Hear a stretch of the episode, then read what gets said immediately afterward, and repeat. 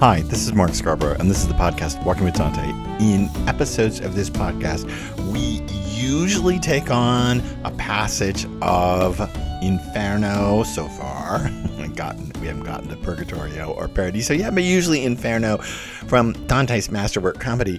This episode is different. This episode is a look back through the first four cantos of Inferno, and I want to do several things in this and come back to things that I skated over easily and acted as if I didn't even notice it. I kind of want to look through the whole thing and look out across it.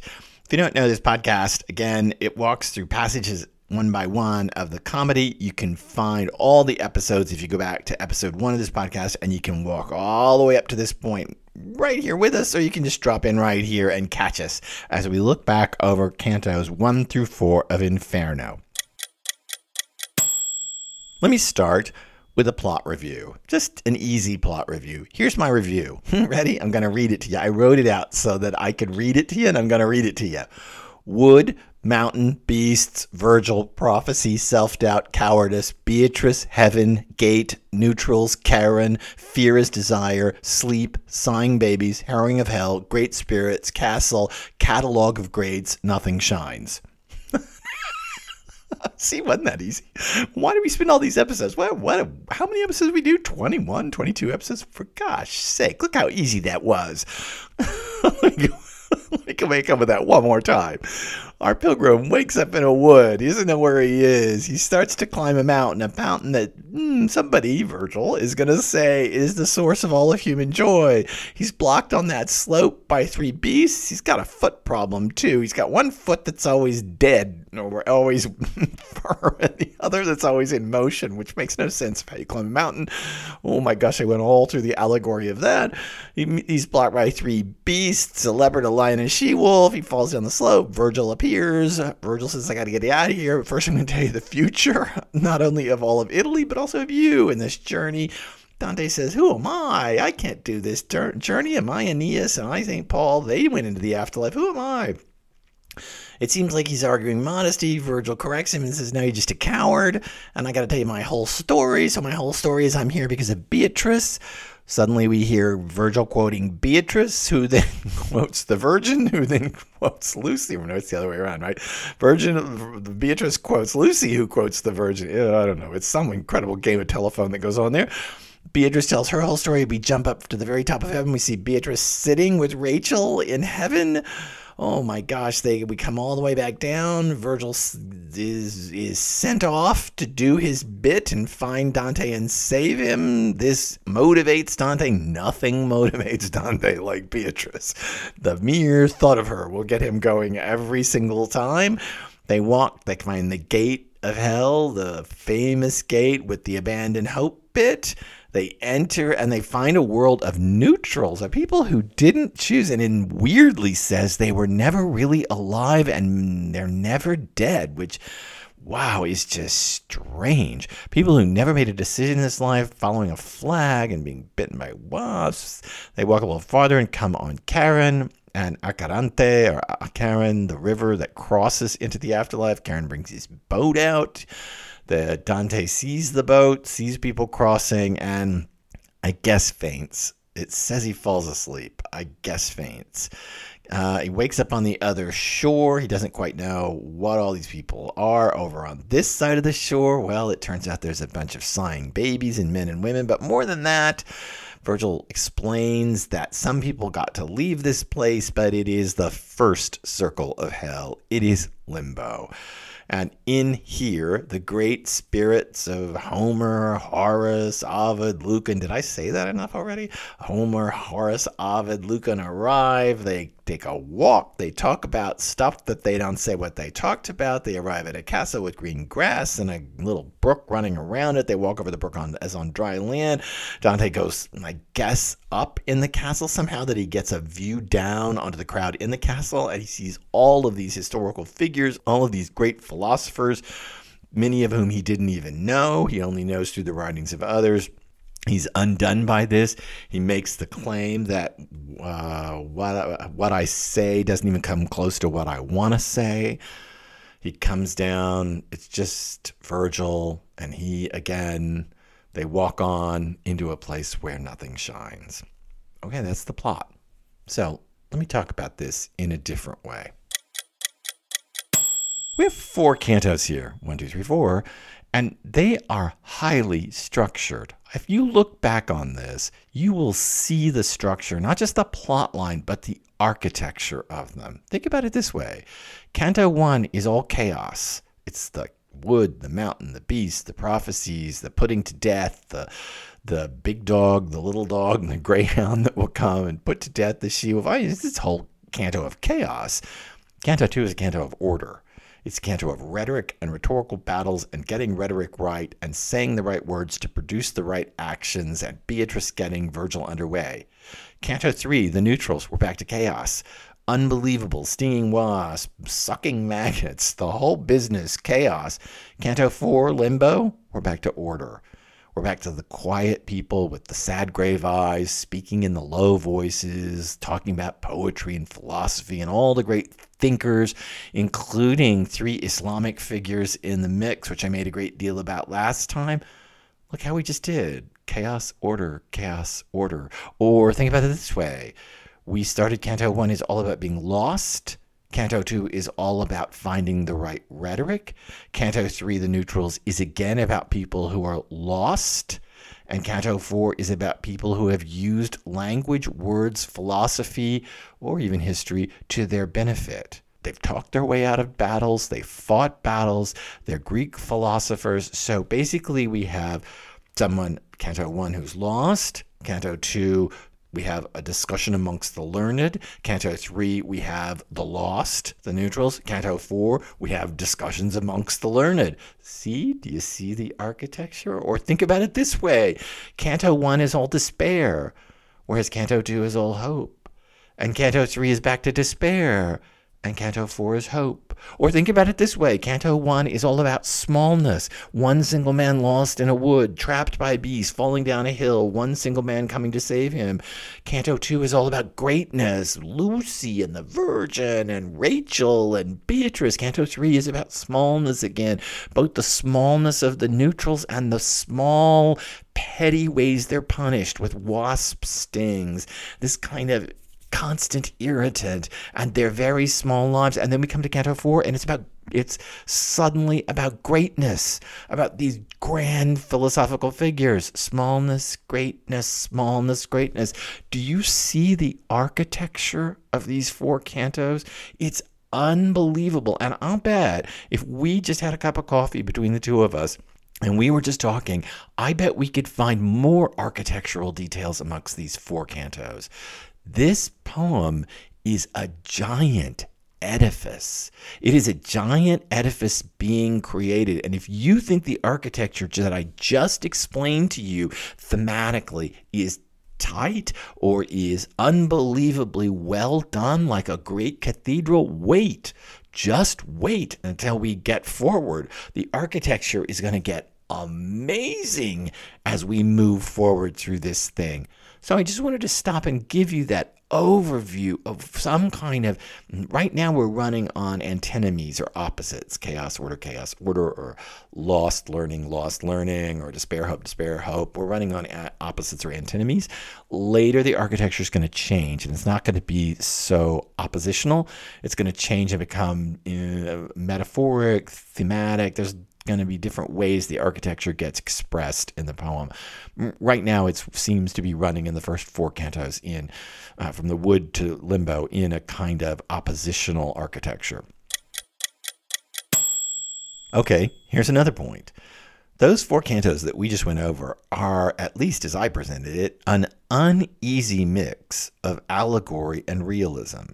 I mean, listen, I, I, I paused on passages like the beasts and I treated it as an allegory, the three beasts on the slope, and I gave you all kinds of interpretations of that. I paused on the seven walls of the castle in Limbo and I gave you a few interpretations of that. I paused on the brook and I gave you a couple, mm, whether it's baptized or leaving behind this life or it's the brook of eloquence. I gave you a couple allegorical readings of that brook around that castle in Limbo.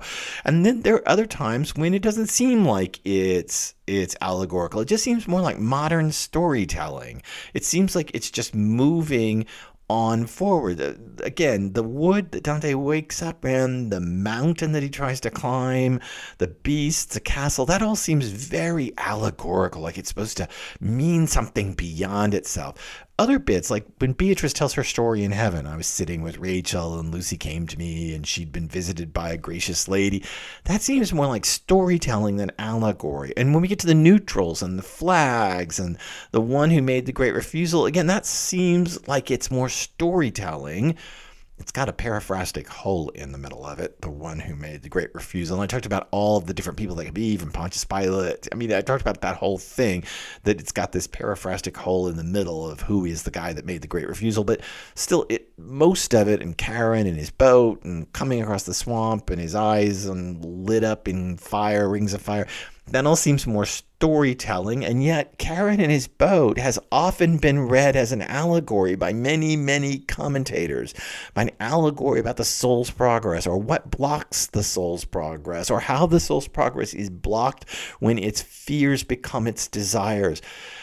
This is the problem. There are lots of ways to read the comedy.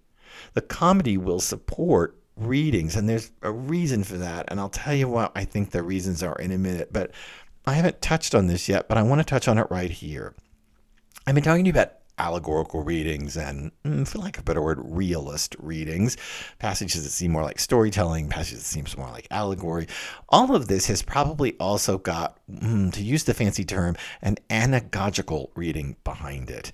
Anagogical from anagogy or the Greek word anagoge, which means an ascent or climbing up. An anagogical reading was a medieval strategy in which a text, you take the physical details of the text, and the physical details reveal the spiritual struggle of the universe. So there's the, hmm, if we did an anagogical reading of the Aeneid, we would see that in fact uh, Aeneas is the, uh, I t- told you this about the Neoplatonic reading, that, that Aeneas represents the soul climbing toward its perfection. Or if we were really in a Christian tradition, we might say that Aeneas is the unclaimed pagan soul that is moving closer and closer to its Roman redemption. So we would see an anagogical reading behind that. And all of this that I'm telling you, while I'm presenting it as an uneasy, um, uneasy sim- symbiosis of allegory and realism, an uneasy threading of a needle between allegory and realism, for most of the history of the comedy, it's been read anagogically and allegorically. Let me give you an example for this. Remember, I told you a couple of episodes ago that I'm in this rather fancy uh, Italian, mostly Italian group on the Comedy Online, made up mostly of Dante scholars. And I, I want to tell you what one of them said about the four great spirits who come to Dante. Okay, remember, he's standing in limbo. He sees the four great shades. Homer is first with his sword up. You know, he's got his sword out. And then comes Horace, and then Ovid, and then Lucan. And, you know, here they come. This Italian professor said to me that this is how he reads it. Get ready, because it's not how I read it. Homer is the union of the soul and the body. Horace, the satirist, because he's satirical, because his wit is so sharp, is the disintegration of the soul and the body. And by that, I, don't mean I don't mean disintegration like it evaporates. I mean disintegration, like the pulling apart of the soul and the body in the snark of satire. Ovid is the constant change that the soul and the body, metamorphoses, the constant change of the soul and the body over time. And Lucan represents finally history as the great union of the soul and the body. So his claim is that these four figures represent the four states in which the soul and the body can exist. Homer is the perfect balance, Horace is the imbalance of the soul and the body in satire. Ovid is the transitory nature of the soul inside the body. And Lucan is the final step, which is history is the great center that centers the soul and the body. Listen to that. That's a long way from how I read those four figures. I read them as just Homer is epic and Horace is satire and Ovid is elegy and Lucan is history and and then I made this whole thing about Dante is comedy and right that is a full on, not even an allegorical reading of those figures. That's an anagogical reading of those four figures. And honestly, the comedy will support it. The comedy will support readings that are that complex. Why? How? Let me offer you four reasons. partly because of the comedy's distance from us. I mean, after all, this thing was completed in 1320. I mean, it, it, it is so far removed from us now, here, 700 years later. It is so far removed from us that there is a great deal of distance there that projection can happen, that opacity can happen. We're looking through film on film on film on film. Uh, we can't even see it. Oh, man, I'm thinking of Wallace Stevens right now. I'm thinking about the poet, uh, the poem "Postcards from the Volcano," in which he claims that that's got the best first line: "Children picking up our bones." Children picking up our bones will never know basically what we said and thought and how we lived. And mostly what they won't know is that the look of things is how we saw the look of things. And what he means by that, Stevens means like that, is that the history of all of these people behind you imagining and thinking about the world creates the way you imagine and think about the world, even though you're not even aware of it. So, given that, there are 700 years of picking up the bones between us and comedy, and it allows for a great many various viewpoints to enter in there because humans have had different worldviews and points of view in those 700 years. Okay, two, partly because the comedy is very craft. The comedy is a piece in which the craft, the art that Dante is practicing, allows for multiplicity. It is written in a style that I know it seems weird, right? Why would a theological document allow multiplicity? Wouldn't it just hammer toward a single truth? But that's not the comedy. The comedy that Dante wrote, the craft of it is to allow a kind of opening of readings. And this homer horace ovid lucan which i seem to be fascinated with right now this this reading of these figures is just as valid as my rather pedantic reading of them as just four different kinds of poetry. It's valid because the comedy's architecture is so strong. Chaos order chaos order loss rhetoric loss philosophy despair hope despair hope etc the architecture is so strong that it will support it. It will hold it all and more Okay, here's the third reason. Partly because there have been so many commentaries written from so many different perspectives on the comedy. We now see the comedy. You're starting to see the comedy through the commentary because I'm giving it to you. I see the comedy through the commentary. We all do. We approach it. Even if you did this on your own and sat in your chair with the Hollander's translation, you would read the Hollander's notes and you would encounter the commentary from 700 years. There have been 700 years, and no one in 1650 thought in the same way that I do in 2020. There have been 700 years of various commentary approaches to this poem, and that thickness is surrounding the poem constantly. Here's my fourth reason, and the most important reason of them all. The practice of medieval poetry invites the reader to become almost as creative as the writer. This is not the practice of Henry James. Henry James does not want you to be as smart as he is.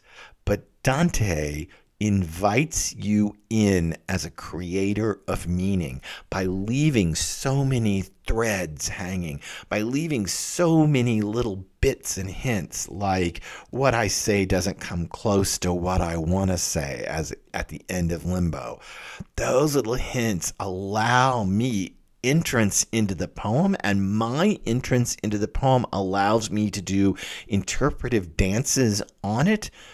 That's the kind of the whole open endedness of medieval poetry. If you know anything about the Canterbury Tales, if you know anything about Sir Gawain and the Green Knight, if you know anything about medieval literature, you will know that part of the point of the craft is to allow the reader access to the creative act itself through the act of reading it and thinking about it. This is a time before social media, before TV, before schedules, before time clocks, before punch cards, before I don't 401ks. This is a time when anyone who would have read the comedy, and admittedly, it's a slim, slim, slim minority of the population, anybody who would have read the comedy had the time to read the comedy and think about it. And the author of the comedy, of the Canterbury Tales, of Sir Gawain and the Green Knight, uh, Chrétien de Troyes, all medieval authors are asking you to enter a space where you read it and then you puzzle it out. You think it through. You become as creative in your interpretation, mm, almost as creative in your interpretation as they do writing the thing itself.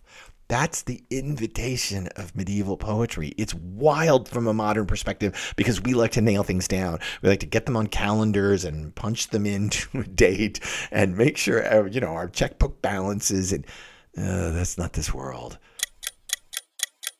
Okay, my fourth point and my last look back over the first four cantos. I want to go back to a line in Canto 2.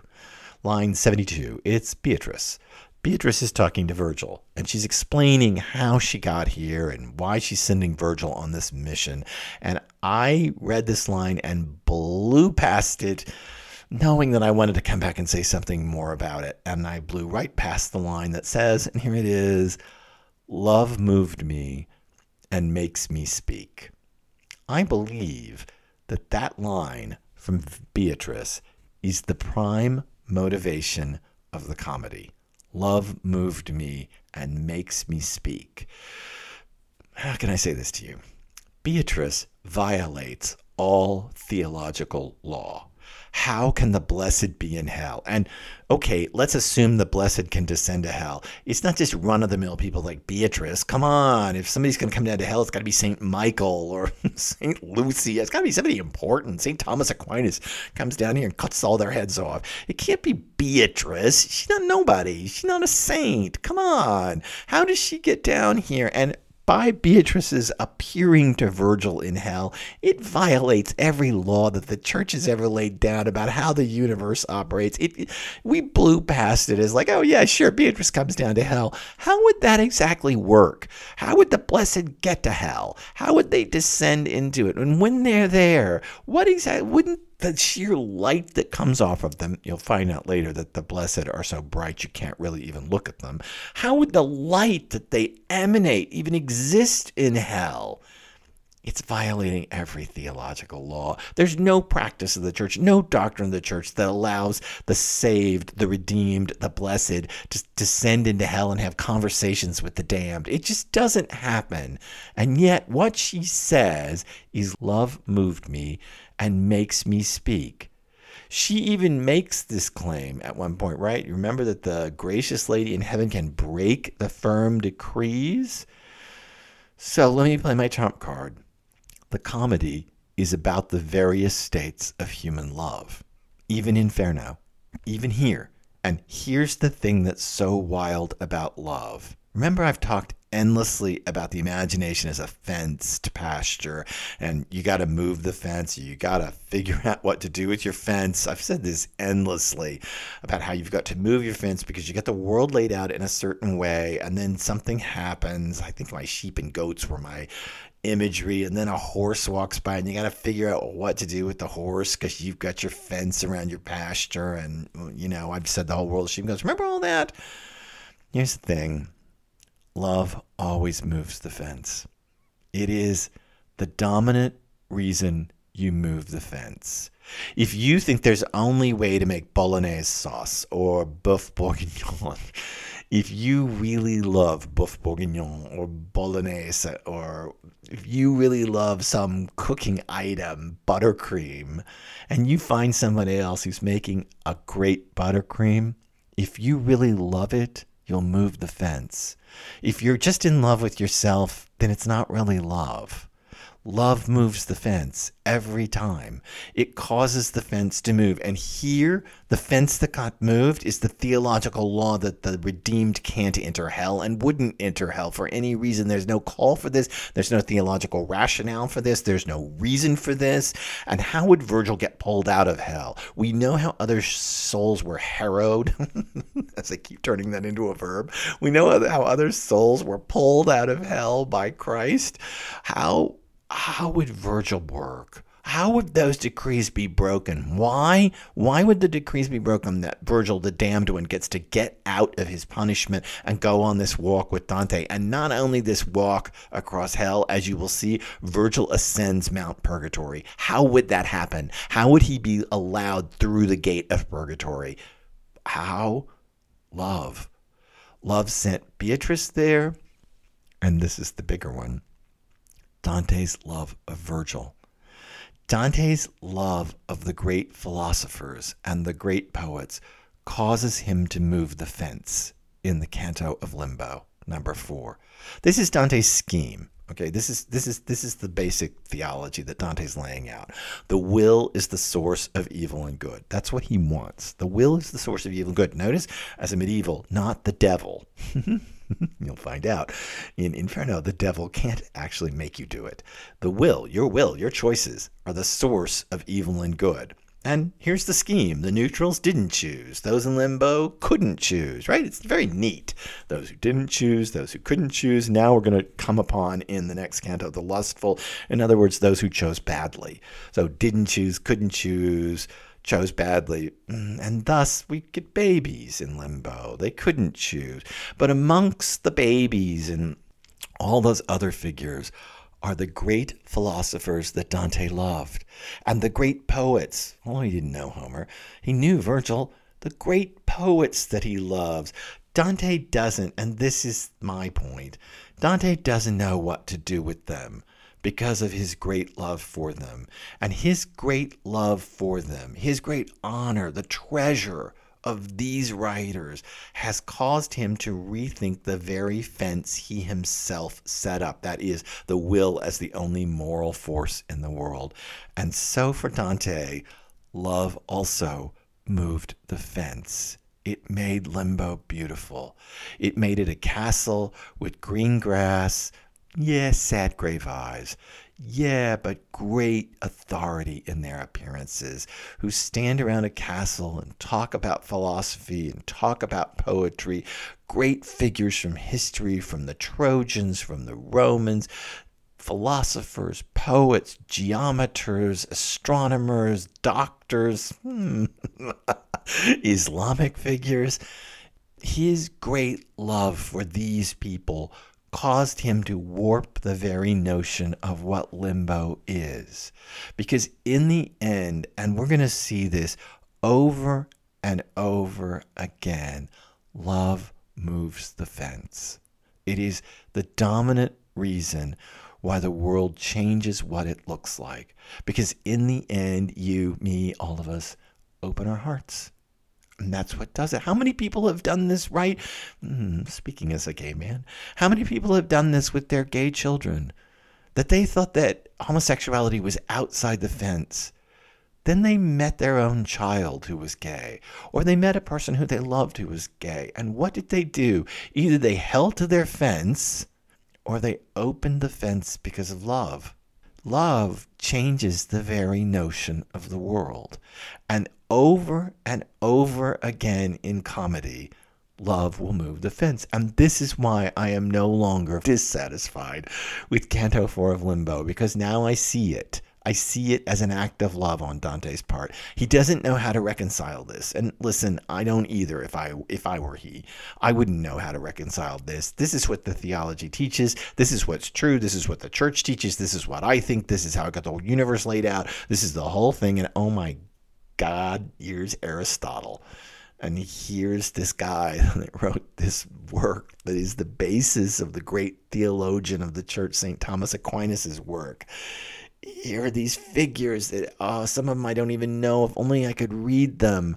If only I could read Democritus. If only I could find these people and read them because this is what I want to do.